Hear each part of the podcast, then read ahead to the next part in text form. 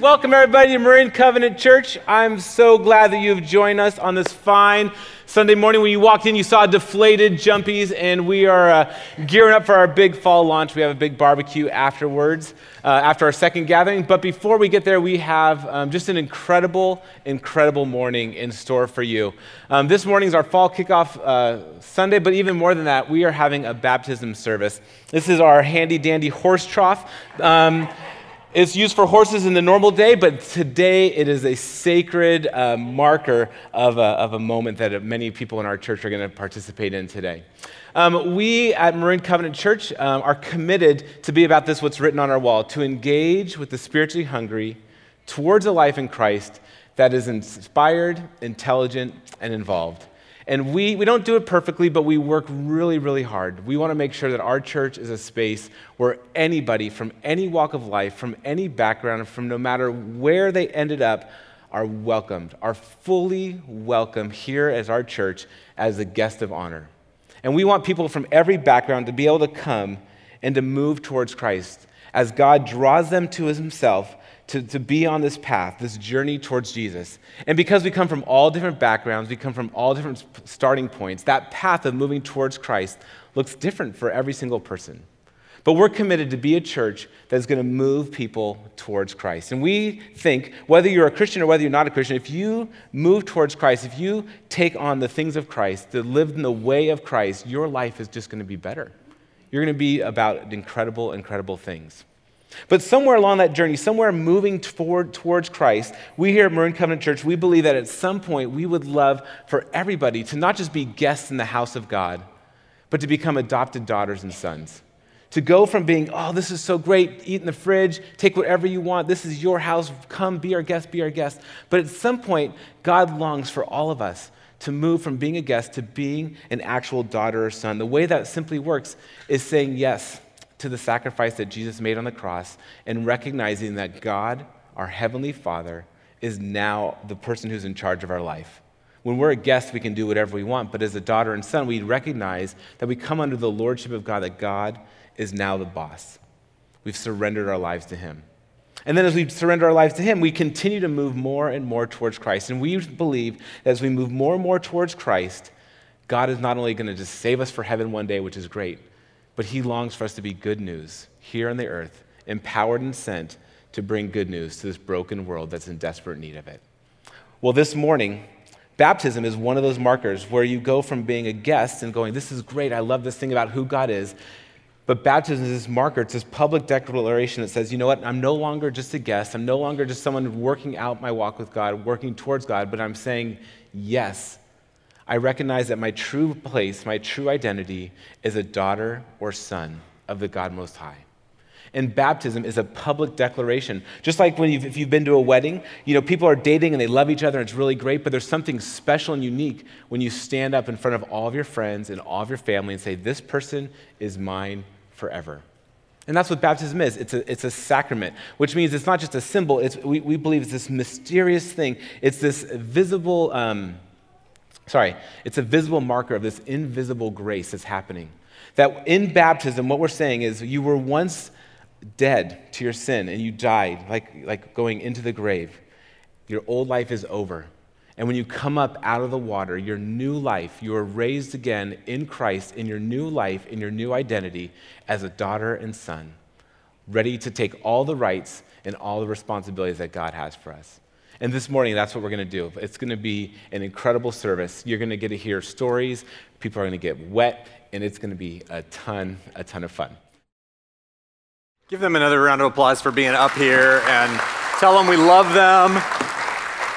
So, for those of you guys that are going to be baptized in a couple minutes, I'm going to bring the congregation to the Word for a couple minutes. So, this is a time for you to go get changed. And um, we're just going to come to, to the word for a few minutes, you guys, and then we're going to end our worship gathering with about 15 or 20 minutes of celebration and worship and, uh, and dunking.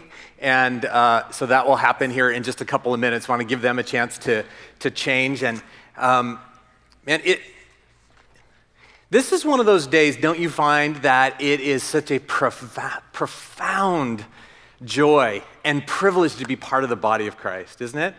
I mean, even just to hear, you know, Katie Hill, who started that uh, a few minutes ago, started sharing, just, you know, just thinking about the people and mentioning names of, uh, of people that have been her leaders and, and, you know, from her mom to the youth workers to this just this idea of us being together in this journey of coming toward Christ, a life in Christ, is such a profound privilege. And we just hear these stories of good news that people have been sharing, that God is at work transforming lives, and we get to be a part of that together as a church. We get to watch it, we get to contribute to it, we get to have them help in our transformation. This is an amazing and beautiful thing. I love the body of Christ. I love the church. Can we just a little love the church? Do you love the church? I love the church. I love what God does through the church. Um, it's so sweet. And I just, can I take just a couple of minutes? I want to bring you to a verse and I want to remind us, church, what it is that we're about. What, it, what privilege we have to live together in this another year coming up. You know, in our uh, summer in the scriptures, this was actually the, this last week was the last week. I think we ended on Thursday or something. Was our last day of reading, and and we read through the book of Revelation this last week. So for those of you that don't know or kind of forgot, we spent the summer reading through the New Testament, uh, daily readings, four or five or six chapters a day for the whole summer, and we got all the way through and we got into the book of Revelation, and I was struck. I I landed on this verse that reminded me what it is that we're all about. That reminded me the good news that we get to experience together and then get the privilege of being and sharing to the world. Did, did you hear what I just said? That, that we get to experience some good news and then we get the privilege of sharing that into the world, that we become a people of good news. And, and the, the, you know, Revelation, there's this verse, there's a number of verses in Revelation that really stuck with me because Revelation is this, this vision that the prophet John had about things at the end. And a lot of it is about things when the kingdom of God has come in its fullness.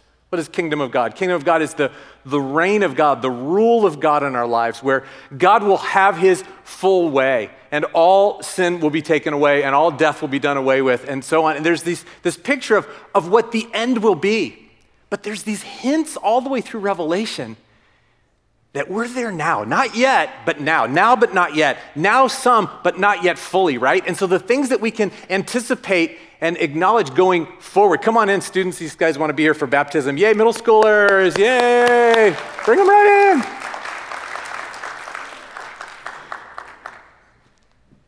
Wow, seriously? We need a bigger church.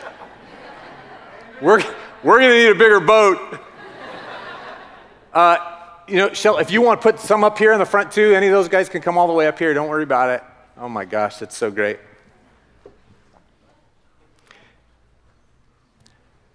So my point was is that, that when you read stuff in Revelation about what will be one day, the perfection of the kingdom of God coming, I'll just wait for them to walk in because you're all looking at them.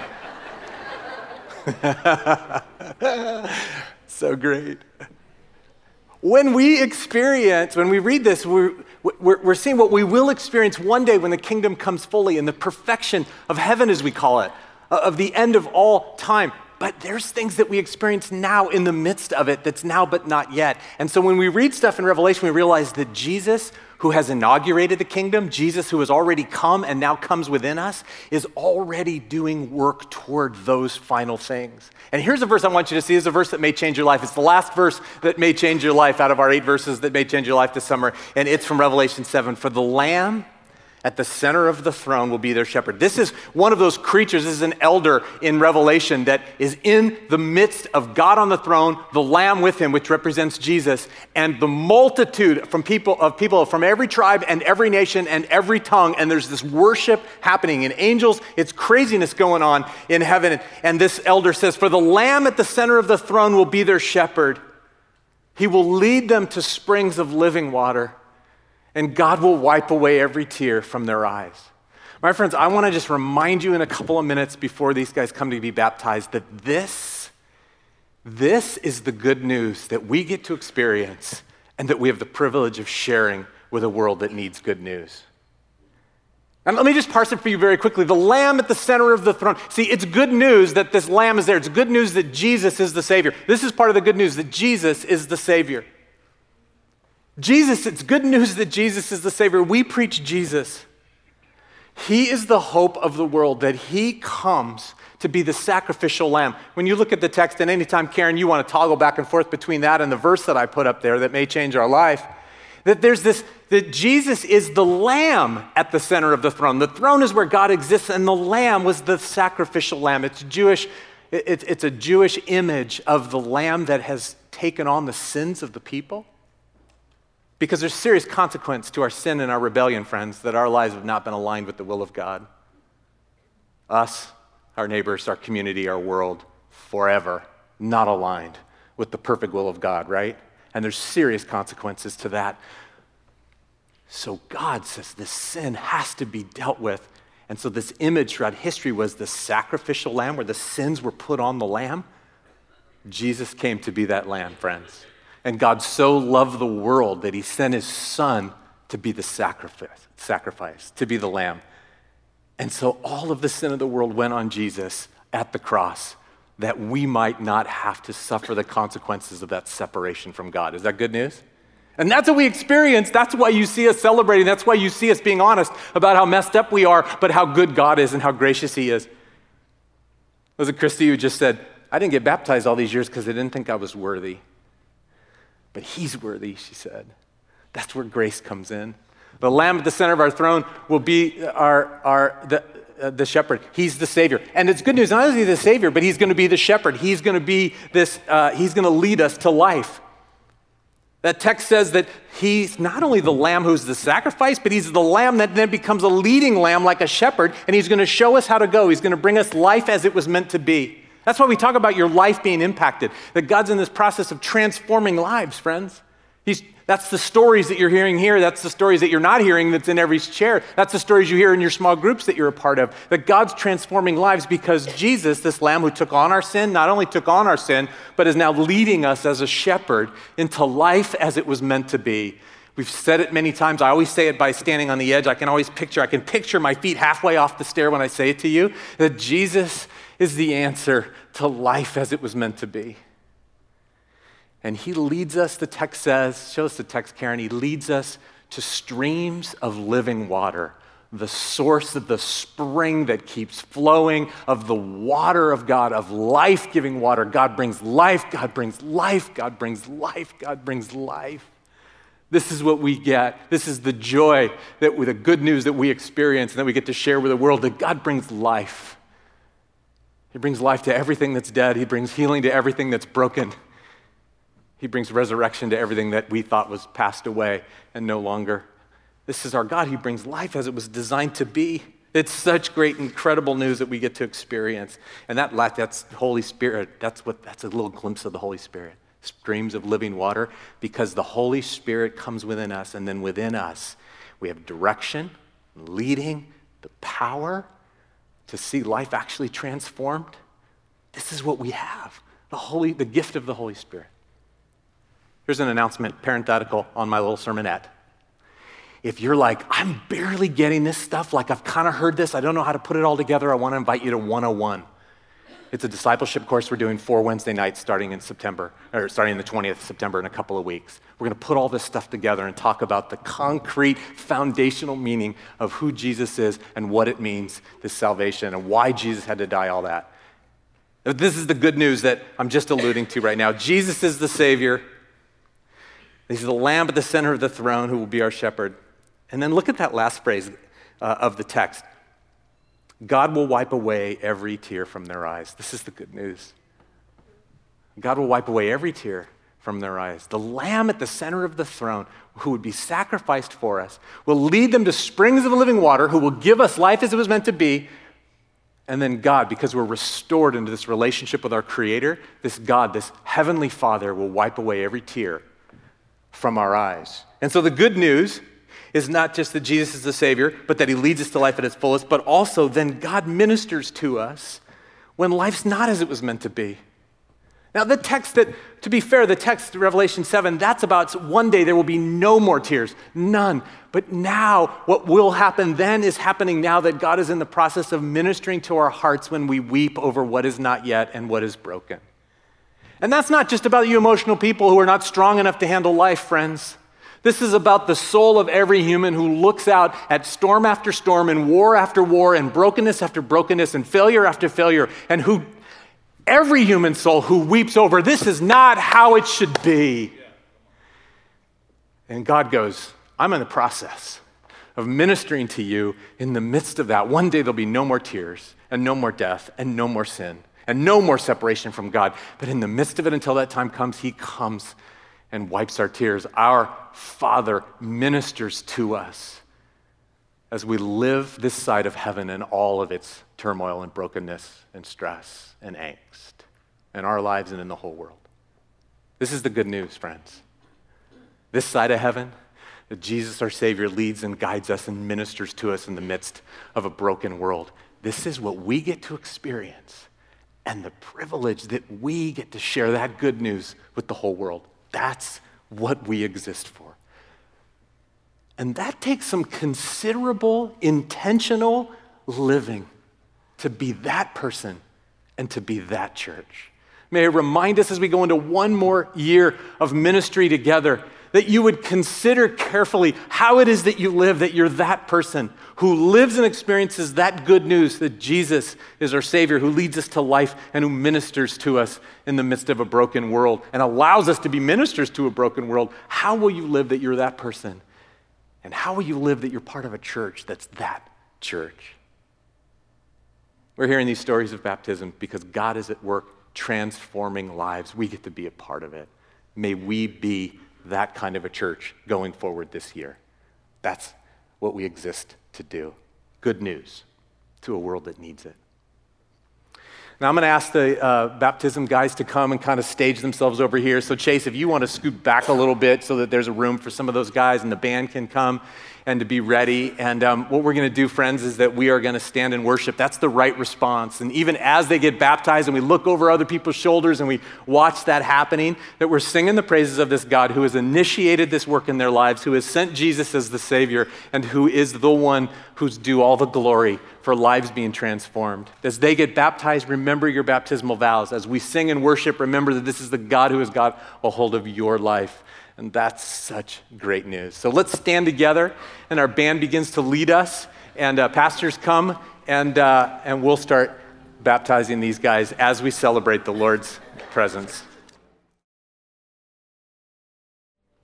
We've got just a couple more minutes here together, but it seems to me that it would be good as we draw our time to a close to remember the end game is sort of a popular phrase. What's this all about? What's this good news? Because here, here's what's obvious. A lot isn't obvious. Not a lot is, but some stuff is obvious.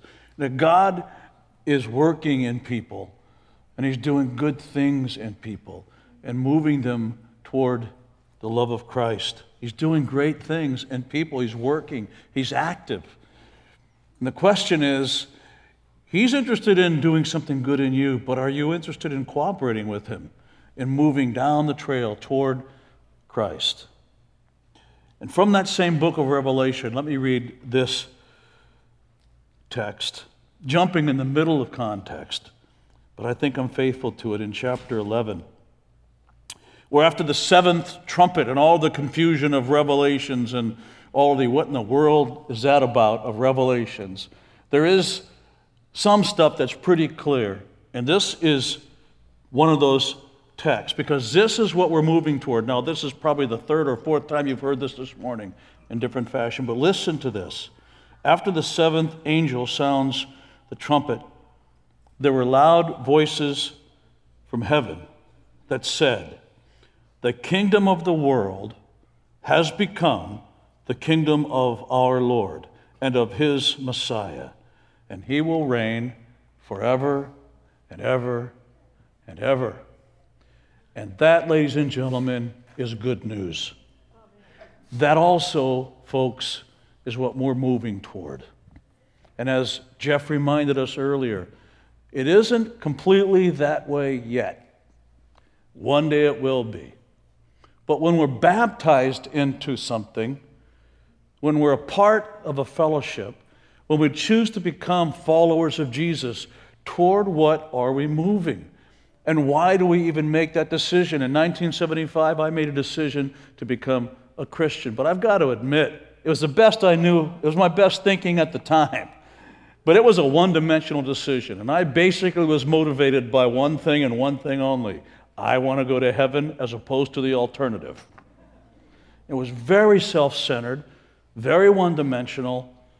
But as I grew as a Christian, there were different places. I woke up one day and I'm thinking, that's cool and I'm happy to go to heaven, but I think I might want to follow Jesus even if there was no such thing as heaven. I've fallen in love with him. I want to invest my life in something that matters. And I was thinking after that that it's just not right that the people, the children God created, that he should have to watch them suffer and die and wound each other and even neglect him. And so my choice to follow Christ in an ongoing fashion, to go deeper and deeper, went beyond the benefits for me personally, which are there, make no mistake. I'm happy to have them. But they became more out of my love for Christ and what I thought He deserved from humanity and how I might contribute as a follower of Christ and as a part of a church to a world that looked more like what the world will look like one day when all things are made right. Not only are we promised that at some point along the way every tear will be wiped from our eyes, we have a much bigger dream than that. And that is that there's no more need for the hanky because the only tears we'll have are tears we don't want to have wiped from our eyes, tears of joy. And our invitation today to this good news that Jesus offers the good news being, you know, the world you dream of, it will be. And you know that world you dream of? when my church is together, when my church is being my church, little tastes of it today will be. It's like the whole world, the promise is that the whole world's going to be a vineyard, planted as a vineyard. And we don't get to see the whole world as a vineyard now, but doggone, we get to plant some plots of land that are statements about what will be one day. And that's what we're inviting you into. Maybe you're here saying, I've been thinking about Jesus. I'm inclined toward Jesus. I have an open spot in my heart toward him that I never had before, but I don't know what to do about it. And man, oh, wow. We want to, in no uncertain terms, invite you to make a decision, and the decision needs to be made by you not out of manipulation, but out of a longing to follow Jesus and making the world what it ought to be, and along the way, having your own sins forgiven and making your relationship with God what it ought to be through the work of Jesus Christ. We want to invite you into that, and that requires a decision on your part for you to pray and say, Jesus, receive, receive me into your love, and I receive you into my life, and you are from now on my leader. I become a Christian today. Receive you into my heart. Or maybe your decision is one where you say, I've done that and I meant it, but I sort of drifted. And faith became something that happened, but I've sort of drifted away and it's not been alive. There's been no fire. The wood's been stacked and the match was once lit, but it kind of burned out, and I want to revive it. It's time for me to get serious again about what I know to be true, but haven't been living. We invite you back into that walk. Come on. There's forgiveness, there's grace, there's mercy. Or maybe you're saying, man, I never really drifted. I've been pretty serious and faithful, but I want to move from good to great. I'm now aware that there's something in me that I can contribute to this, the way things ought to be in the world. And I want my worship to be even more alive than it has been. And I want to sell out to everything. I want my, my wealth and my energy and all of the things that I have to offer to go toward the investment in the dream and agenda of God. We invite you to make a decision to take a deeper step. Let's walk that together. That's what this is all about. There's good news. God is doing good work to transform people. Would you like Him to transform you, to take you deeper? Let's pray. And maybe this prayer is your prayer. Maybe your prayer is Jesus, Even before I understand it all, I just know there's something tugging on my heart. I believe it's you. So listen, Lord Jesus, will you receive me as one of your children? Because I now receive you as my rescuer, my Savior, my leader. I, I cling to your promise to forgive my sin and to restore a broken relationship with you, and we'll go from there. But this moment, I choose to be a follower, a Christian. Or your prayer might be, I remember this baptism's reminded me of my baptism, or the day I received you. And it also reminds me that I haven't been consistent or very good at following you. And I want back on the trail. So thank you for mercy. Now let's do some great things together from here, Lord. I'm following you. Thank you for restoring me. Or maybe your prayer is, I love you and I always have. And I've walked dutifully with you. But I long for something more powerful. Would you fill me with your Holy Spirit? Deposit spiritual gifts in me. Show me what it is that you've put in me. Lead me to deeper levels of faithfulness, to deeper levels of commitment, Lord. Let's do some great things together. I'm trusting in your power and your guidance. I pray this in the name of Christ. I trust the promises of Christ.